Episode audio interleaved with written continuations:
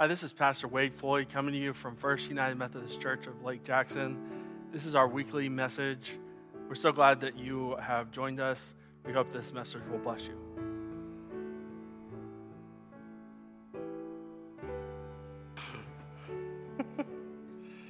That's good stuff.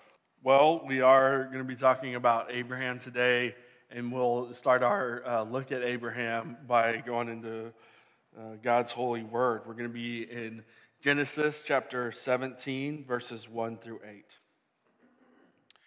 When Abram was 99 years old, the Lord appeared to Abram and said to him, I am God Almighty. Walk before me and be blameless, and I will make my covenant between me and you and will make you exceedingly numerous. Then Abram fell on his face, and God said to him, As for me, this is my covenant with you. You shall be the ancestor of a multitude of nations. No longer shall your name be Abram, but your name shall be Abraham. For I have made you the ancestor of a multitude of nations. I will make you exceedingly fruitful, and I will make nations of you, and kings shall come from you.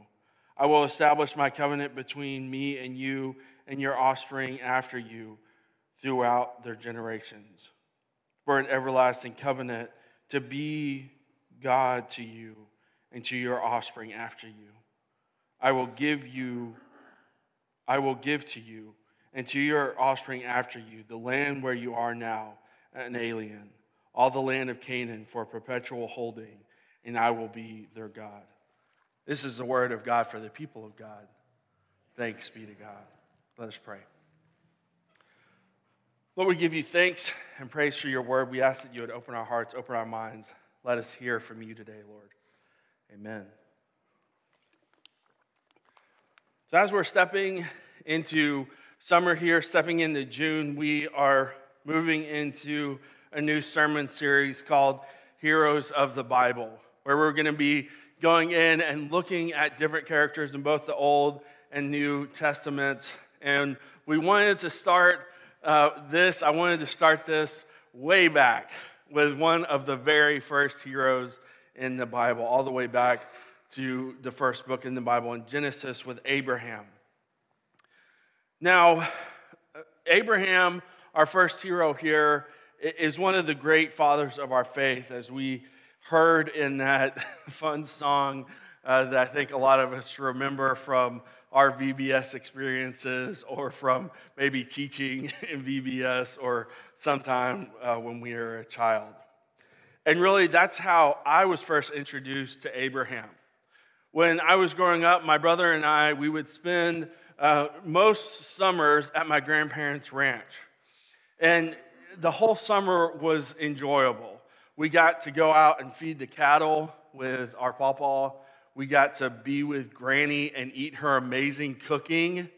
And, you know, she always made sure, still make sure that we're well fed. When I get there, I'm like, if I don't have at least seconds and possibly thirds, she, she feels uh, personally insulted, I think.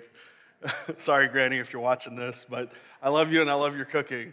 Um, and so, but not those, that was an everyday, a whole summer thing. Now, my favorite week of the whole summer was normally VBS week.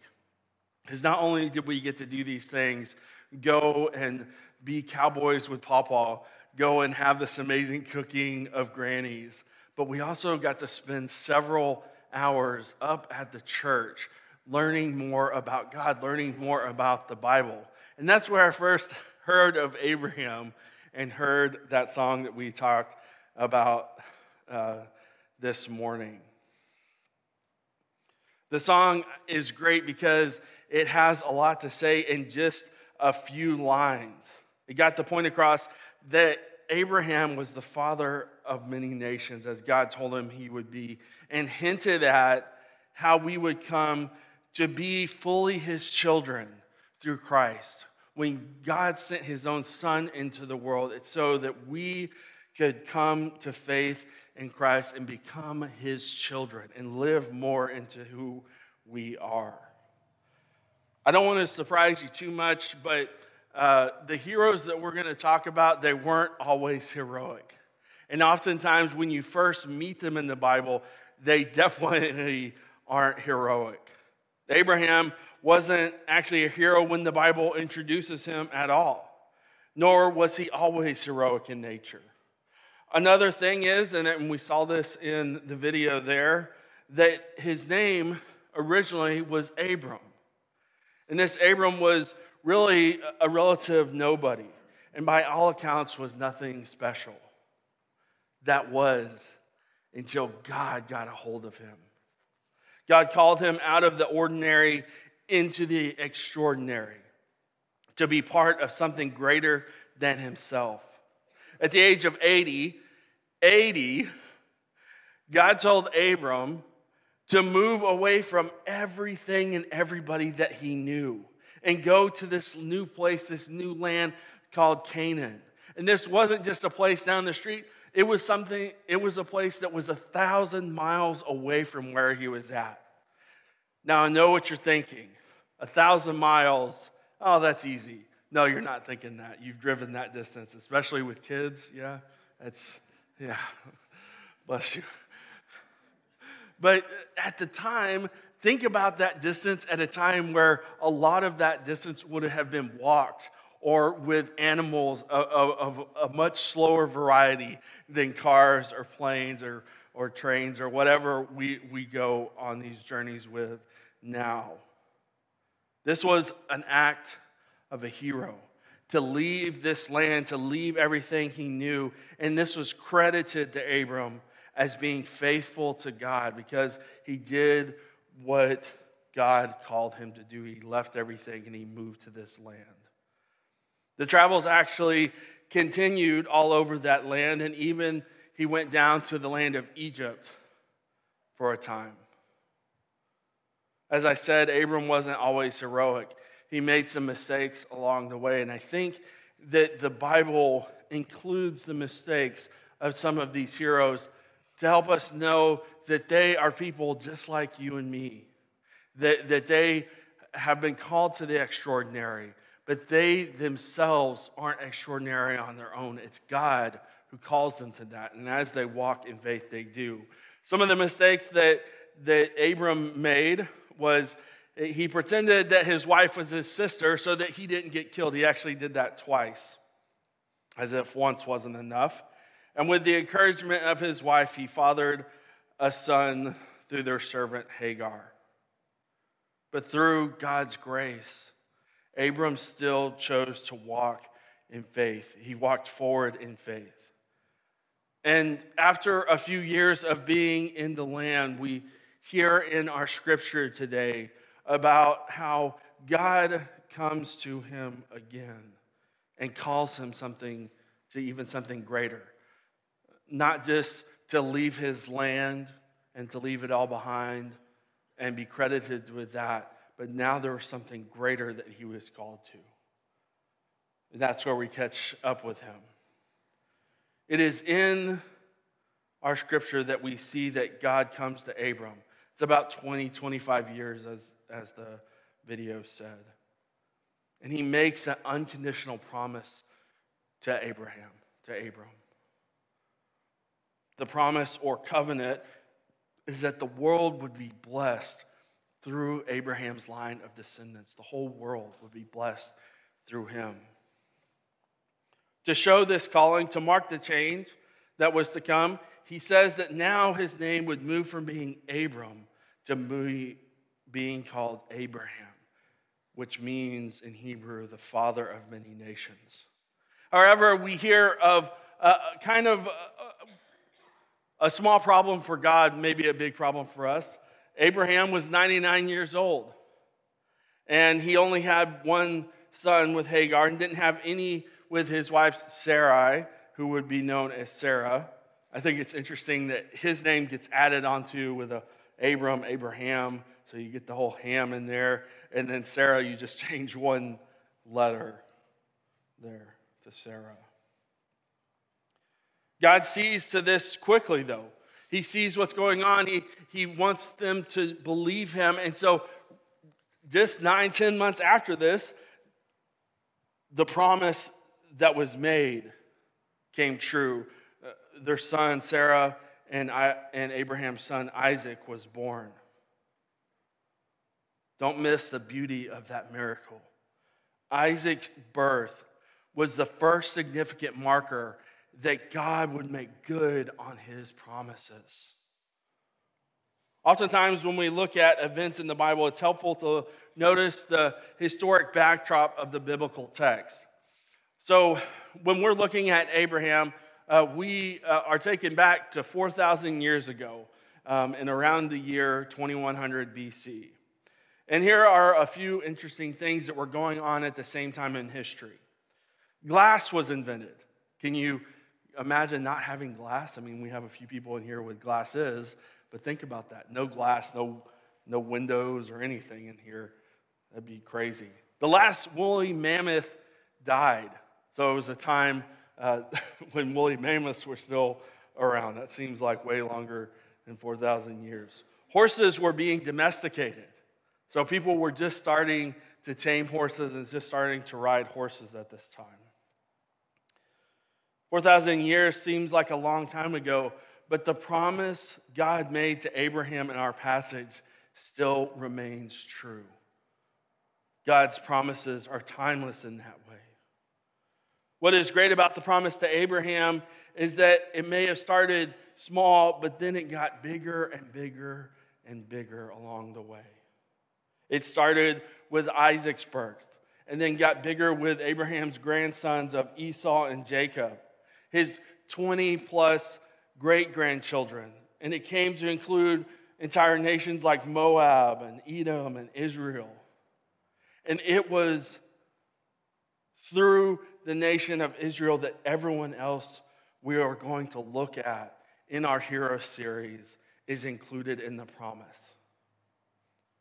As you can see, Abraham came to have a big extended family. I too come from a big family, um, and you may have heard me talk a little bit about this before, but I wanted to tell you a little bit more about it.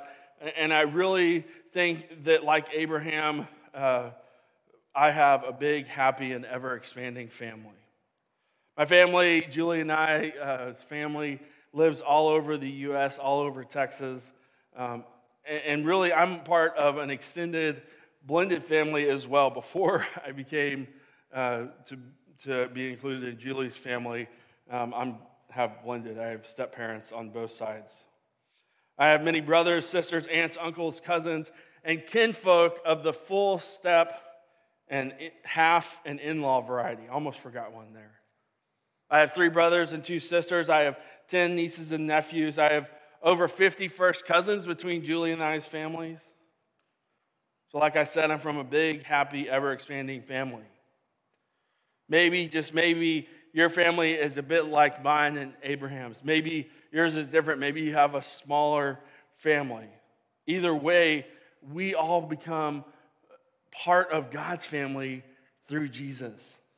I believe that it's because of my big family that I love being a pastor, and I do love being a pastor. I believe that church is part of our family. A church is a family, and that our church is like Abraham's family, like my family, a big, happy, ever expanding family. And I love that I get to be a part of the First Church family. And y'all have welcomed Julie and my family into y'all's family really well. Thank y'all for that. The promise of Abraham was amazing. And as we start to list off his descendants, we see that they are numerous as the stars in the sky, as it says in our passage, as we saw in the video. However, we have yet to talk about Abraham's greatest descendant, Jesus. You see, it is through Jesus that the promises made to Abraham came to their fullness. The whole world and everyone in it could come to know God and therefore come to be God's child and belong to God's big, happy, ever expanding family through Jesus. I want to make something plain here. Abraham was a great man. He did great, a great many things. He did make mistakes, but he was faithful to God. But as Jesus says so himself, God is still greater. Add up everyone of all time, their deeds, their works, their speeches, and everything they have done, and it pales in comparison to the greatness of our Lord. So let's recap for a moment. God is awesomely loving, amazingly graceful, and the biggest hero of all time. Abraham was a pretty stellar guy himself who lived long ago with all sorts of cool stuff were happening on. I mean, think about that world. Woolly mammoths around, uh, but, but people aren't riding horses yet, nor are they drinking from glasses. Abraham was sent out as a beacon of hope, as a beacon of blessing to the nations. It started with his family and then it moved out from there. It expanded out. It started small and it got bigger. That blessing in Abraham's family grew and grew over time until Jesus came so that all could have the ability to be blessed through Jesus, through God. My challenge for you is this, and you have heard me say this before we are blessed so that we can be a blessing to others. We are blessed by God so that we can be a blessing to others. Abraham was blessed by God so that he could bless others. The blessings God pour, the blessings God pour out on us by God are not to be stored up. They're not to be stowed away, but are instead to be used so that others know that God loves, wants, and blesses them. Uh, so this week, I want you to bless someone through a way that you are blessed. Uh, can it be any number of examples? And you can do it however you, you feel comfortable. It could be helping someone who is less fortunate than you.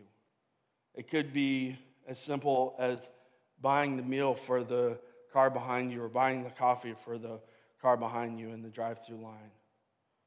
Maybe it's sharing your wisdom with someone. Those are just a few examples. I could go on, but I want you to think of something to do to bless someone else, then do it. And then tell, come and tell me about it. Shoot me an email, send me a text, uh, call me, see me in person, whatever you want to do. Tell me about it. Tell someone else about it. Tell someone about that experience. You'll be amazed at what simple acts of kindness and blessing can do not only for you, but also for the receiver, as the giver and receiver. It's better to give than receive, right? But it's amazing uh, the impact that you can have on somebody with these simple acts of kindness and blessing. In this way, you will be a hero to someone, like the heroes that we're going to talk about throughout this series, as Abraham was a hero. And you can give glory to our greatest hero, to God the Father, God the Son, and God the Spirit. Please join me in prayer. Lord, we give you thanks and praise for you are a God that blesses us so much, Lord. As we remember Abraham's blessing and how you impacted him and the world through him, Lord, we remember the calling that you have on our lives, that through our faith in you, we walk with you like Abraham did. Through our faith in you, we are blessed like Abraham was. And through our faith in you, we are called to go and be a blessing to others. Help us do that this week. Lord, we ask all this in your Son's name, Jesus Christ. We say,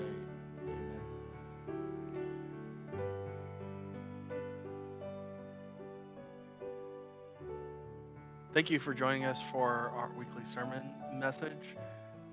We hope this, this has blessed you in some way. Please see our notes below for if you have a prayer request or if you would like to learn more about our church.